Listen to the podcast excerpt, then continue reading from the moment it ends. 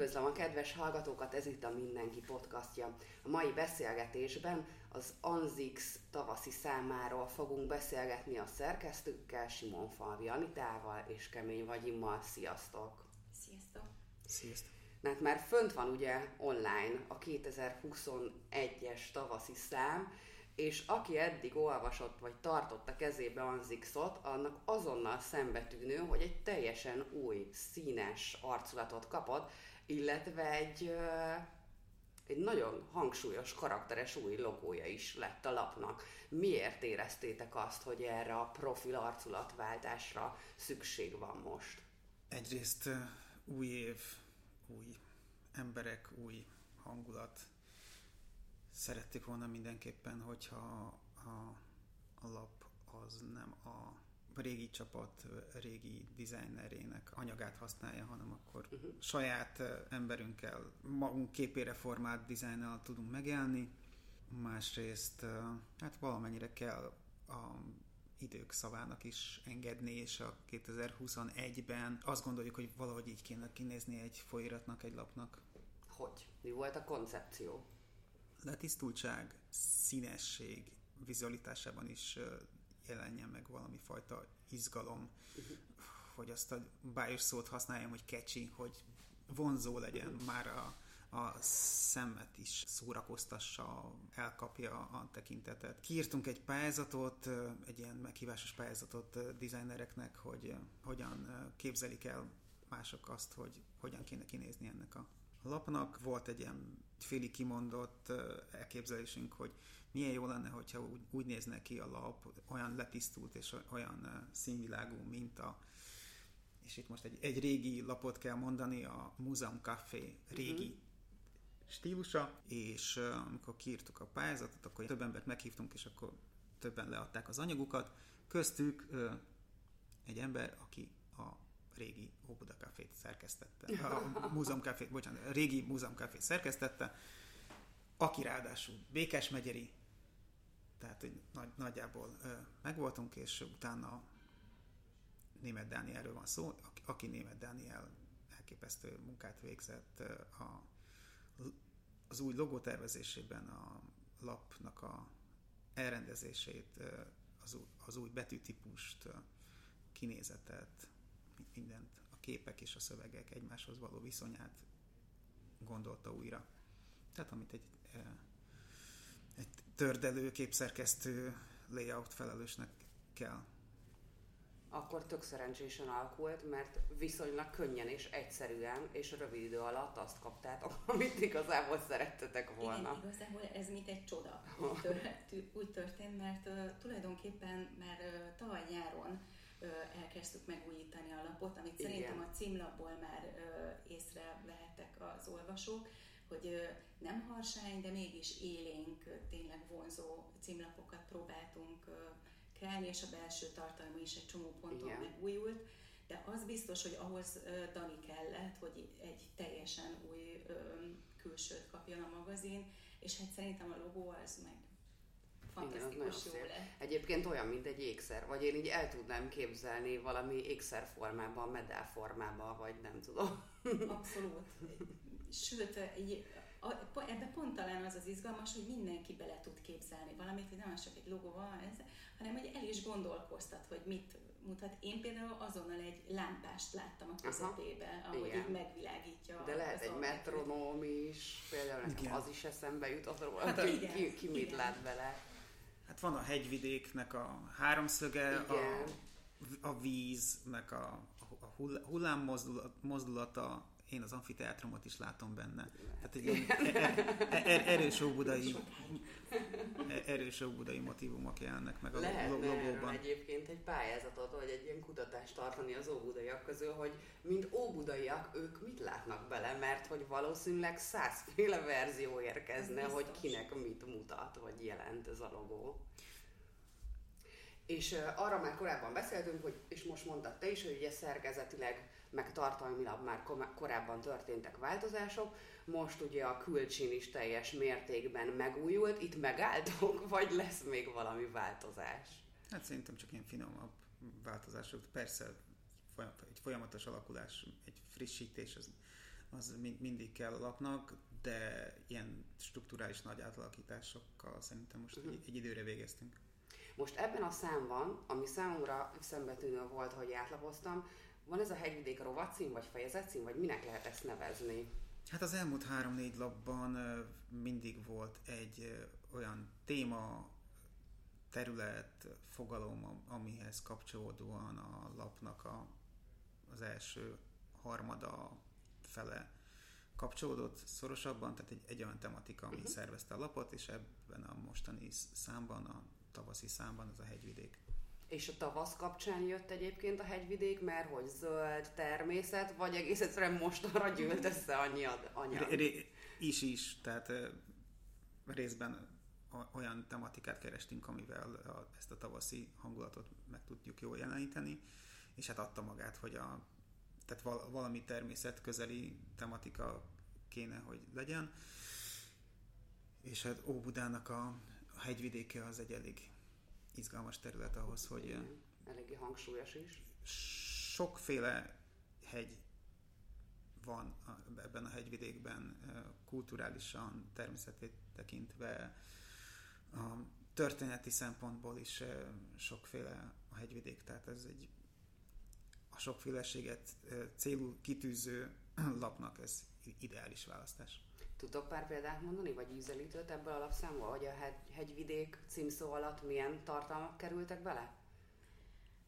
Hát szerintem az egyik nagyon fontos tartalom az a könyvtár, uh-huh. az ez is hegyi könyvtár, ami már maga az elhelyezkedése is egy különös, ugye a Békás megyeri lakótelep és Ófalu határ, Határán. Békás, igen, valahogy így úgy helyezkedik el. És hát ugye nagyon két külön lakókörnyezetről beszélünk, de mégis mindenhol megvan az igény a külső szabadtéri programokra, Igen. és ez a könyvtárnak ez egy óriási előnye szerintem, hogy a csak nem, nem is tudom, kb. ilyen 900 négyzetméteres területnek csak az egyharmada maga az épület a többi kert. És ugye ez adta magát, hogy akkor egy zöld könyvtár irányába igen, mozduljanak igen, el, és túl azon, hogy szimplán, ez idézőjelben zöld könyvtár, tényleg egy csomó ö, olyan programot is vettek fel, a, a csomó olyan programjuk is van, ami ezt erősíti, de ami nekem a legjobban tetszett ebben, az a MAG könyvtár. Igen.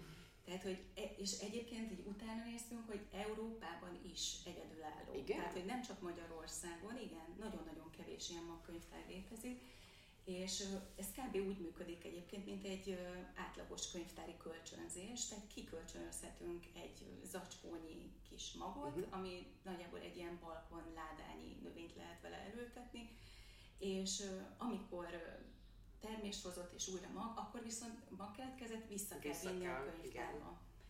Igen. És ez szerintem ez egy nagyon, nagyon jó, nagyon jó dolog.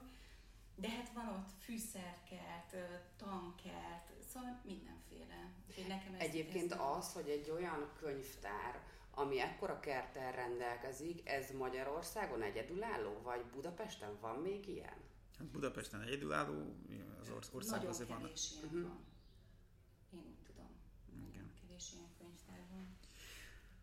De hát igen, a sokszínűséget tekintve a hegyvidéki blogban, a alaphegyvidéki blokkjában történeti írás van, ráadásul hát ma azt is mondhatnánk, hogy ős történeti, tehát a, a Kisceli Múzeum igazgatója, Rostás Péter, amikor felkértük, hogy írjon a Kisceli történetéről, akkor meglepetésünkre azt választott, hogy nagyon szívesen ír a történetéről, hogyha az ős történetről írhat. Uh-huh. Boldogan egyeztünk bele, mert ez valóban érdekes téma, és bizony a különböző őstörténeti korok varázs kifejezései nem gondoltam volna, hogy az Óbudi Anzix hasábén olvashatók lesznek, de Pleistocéntól kezdve minden, minden szuper dinoszauruszos filmben alapkifejezésként használt kifejezés ott van. Igen, hát az ős történetéről azért nem túl sokat lehetett eddig hallani, vagy egyáltalán tudni.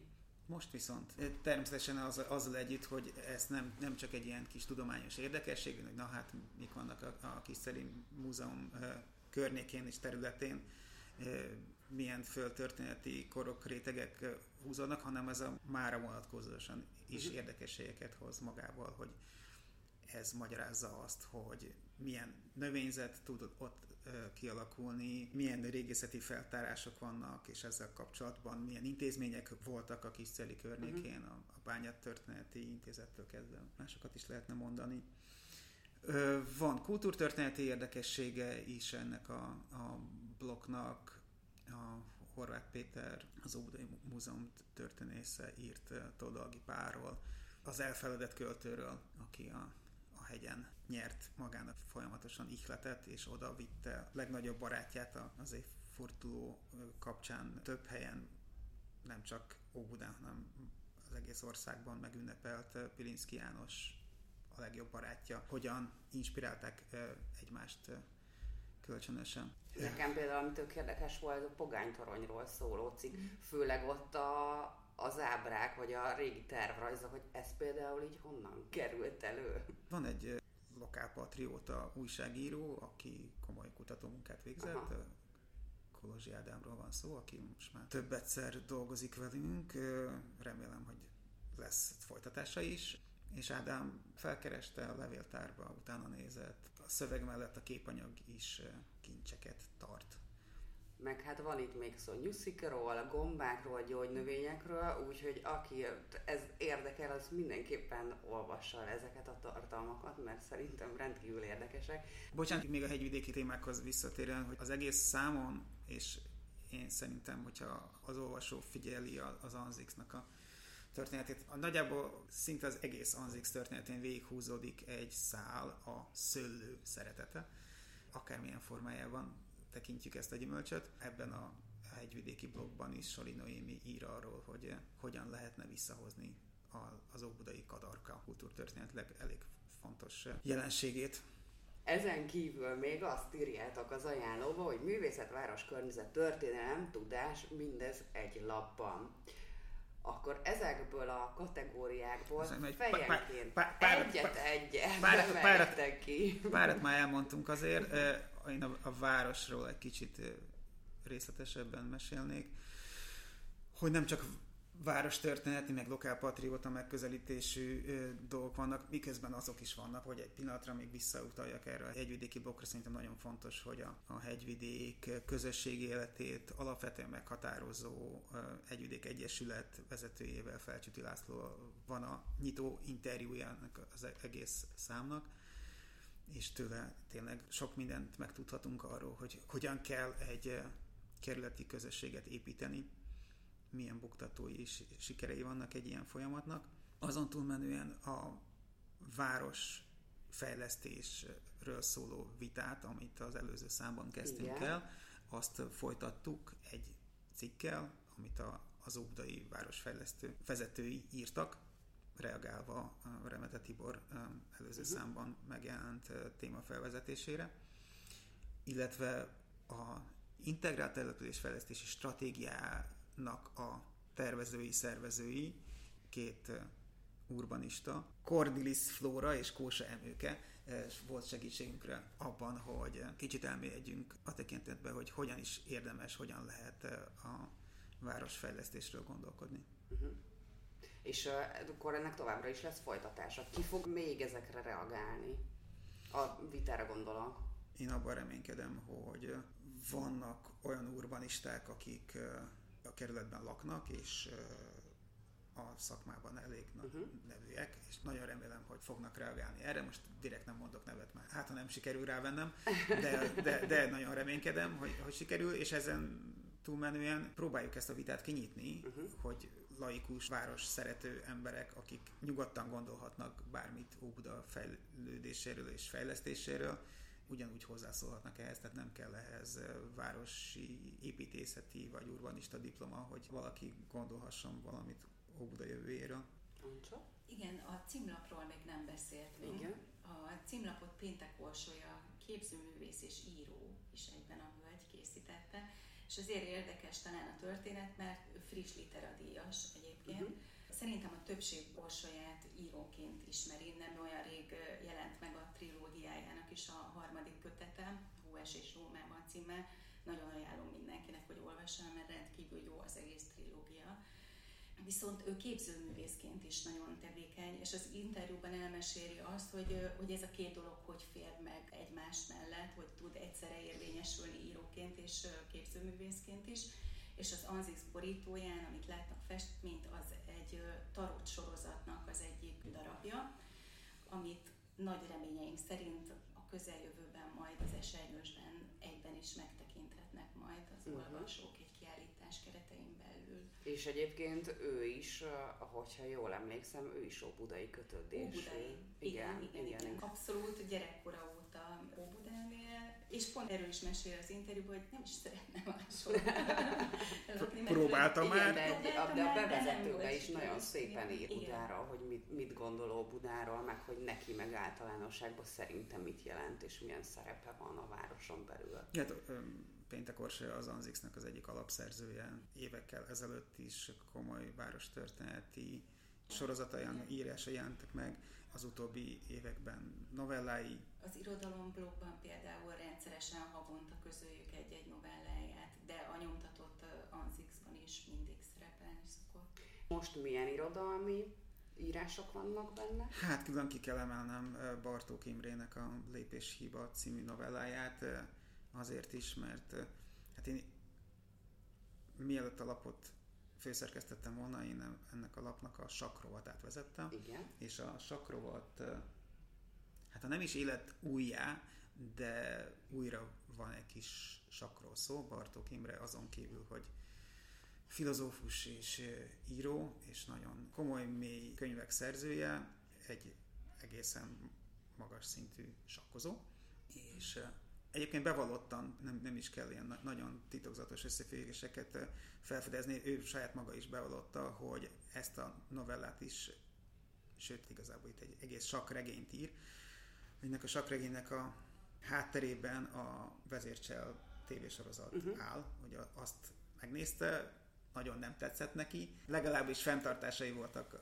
azzal kapcsolatban, hogy hogyan jeleníti meg a sakkozást a tömegkultúrában fogyaszthatóvá tette szerintem. Igen, és divatba hozta, ez mindig az, de ő neki erről markáns elképzelései voltak, és úgy gondolta, hogy akkor ő ezt most meg fogja írni hosszabb lélegzetű műben, hogy hogyan is van ez a sakkozás versenyszintű sakkozás, és ebben a novellában, vagy regényrészletben, ki hogy tekint rá, ebben is egy versenysakkozó dilemmáit jeleníti meg irodalmi mélységben. Ez valószínűleg senkit nem érdekel, de hogy én Imrével egy versenyen összefutottam, és egy, egy erős döntetlent értem el. Ő nálam sokkal jobb sakkozó, de sikerült elcsípnem egy döntetlent. Ennek is örülünk. no. Ami még szerintem egy ilyen közérdeklődésre számot tartó interjú a tavaszi Anzixban, az, amit te készítettél a Földi Roberttel. Erről mesélnél, hogy miért most került bele ez az interjú? Egyrészt két oka is volt. Egyrészt Eszterházi Péter 71. születésnapja alkalmából egy nagy plakátkampányal készült a kerület. 40 szerző, 40 kortárs szerző választott idézetet különböző. Eszterházi művekből, a saját kedvenceiket és ezek kerültek fel a plakátokra. Ez volt az egyik fő apropó, a másik pedig a... És a, a, a kiállítás megnyitott azt a Födi Robert egy felolvasással uh-huh. Igen. gazdagította. Tehát, hogy és ő, a plakát ő, egyébként benne van a... Az Anzixban, igen. igen. A, a 40 plakát ilyen picibe összesűrítve. Másrészt pedig a másik az volt, hogy megjelent hangos könyvben uh-huh. a Hasnyálmirigy napló című Eszterházi kötet, és tulajdonképpen erről beszélgettünk Robertel, és nagyon érdekes volt, amit mondott. Én úgy gondolom, hogy ez a könyv tényleg nagyon ö, nehezen emészthető első körben az embernek, és egészen más az, amikor az ember hangos könyvben hallgatja Uh-huh. Amikor én először olvastam a kötetet, engem teljesen letaglózott, megmondom őszintén, Biztos azért is, mert aki mondjuk hallotta élőbe ezt a Házi Pétert felolvasni, annak azért csak becsendül a hangja, és azért az úgy szívfacsaró. De amikor Robert hangján hallgatja az ember a hangos könyvben, akkor kerül egy picit távolabb kerül a, a, ettől, uh-huh. tehát talán el is tud egy picit jobban vonatkoztatni, plusz nincs egyedül. Aha. Tehát, hogy nincs egyedül egy olyan ö, sztorival, amit az emberek nagyon nehezen tudnak kezelni, az elmúlást, és vagy akármilyen tabu témát egyébként. Igen.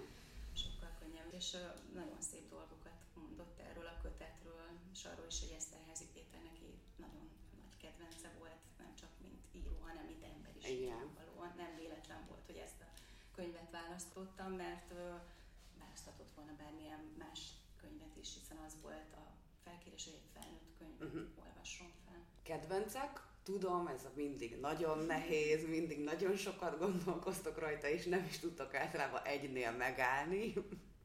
Hát ugye eddig is már többet mondtunk, akkor mondok olyat, ami, amit eddig nem mondtam, és ami tényleg érdeklődve olvastam. A, az egyik az a Hegedis Attila interjúja Seregési Jánossal, aki egyrészt egy ilyen lokálpatrióta újságíró, a 80-as években itt dolgozott Óbudán a tanácsban. Ennek megfelelően érdekes benfentes információ is vannak kerület alakulásáról, és egy séta keretében a Hegedűs Attilának mindenféleket mesélt részben ilyen történeti asszociációkat az, az adott helyről, hogy miért hívják Mókus utcának a Mókus utcát, hogy mi történt a régi sipossal, tehát mindenféle izgalmakat mesélt, ezeket mind ajánlom az olvasóknak, és egyszer csak a, az interjú vége felé előjött az a kérdés, hogy a főtéri macskakő az hogy került ide.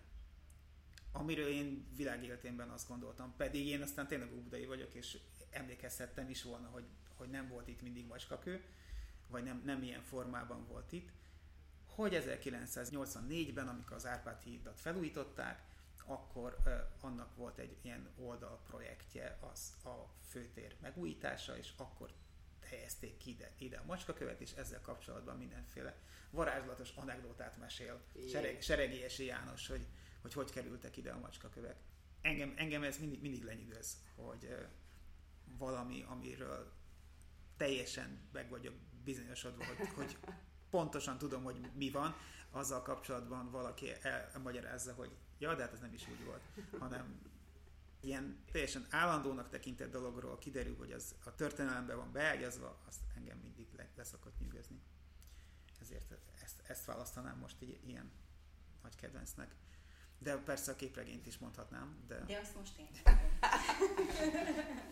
Ez a képregény hosszabb, mint szokott lenni, ugye? Ö... És más. Nagyon más, igen, hosszabb benne a szöveg, de főként azért, mert ez egy sorozatnak az első része. Oh. Négy részesre mindenképpen, tehát egy, egy évnyi anyag uh-huh. lesz ez, és ez az első bevezető epizód, ahol egy kicsit jobban meg lehet ismerni a főszereplőket, a kislány és egy kutya, a főszereplője. Zoe és Pamacs. Hogy... Zoe és Pamacs, igen, és hát egy egészen új irányba indult el ez a képregény. Oravec Gergely és Hudramóninak az alkotása. Oravec Gergely egyébként az előző képregények Igen. készítésében is részt vett, de most ezt Hudramónival közösen készítették, és hát ezért van a hosszabb szöveg, hogy egy kicsit jobban mhm. betekintessük az életébe. Ez egyébként a, a sztori, vagy az, hogy, hogy kb. milyen karakterek legyenek, meg hogy mit akar mondani ez a képregény, ez közös koncepció, vagy ez abszolút a, az ő ötlete Az volt? alkotóknak az ötlete és a kezdeménye, mindent nagyjából ők, ők alkottak mm. meg, szegények azért lehet, hogy megbánták már kétszer is, hogy velünk közösködtek, mert állandóan belepofáztunk mindenbe szerencsére nem hallgatták meg, hogy mi, mi, miket mondunk. Mert hogy itt Óbudai kalandokba keverednek egyébként Zoe és Pamacs. Pamacs, ugye? Igen. Pamacs. Pamacs. Úgyhogy azért azt, azt jó És a helyzet egyre csak fokozódni fog, újabb és újabb kalandok várnak rájuk itt Óbudán. Úgyhogy reméljük, hogy az olvasók is követni fogják. És hát ezért is ugye nem titkolt szándék az, hogy az olvasóink körét bővítsük, és talán egy picit fiatalabb korosztályt uh-huh. El tudjunk érni vele. Jó, hát most ennyi fért bele, de szerintem azért elég sok mindent elmondtunk arról, hogy mire lehet számítani a tavaszi Anzixban, ami már egyébként online elérhető, óbudajanzix.hu, illetve az óbuda.hu oldalon, hogyha követik ezeket az oldalakat, akkor úgyis minden információról értesülni fognak. Köszönöm szépen a beszélgetést. Köszönjük.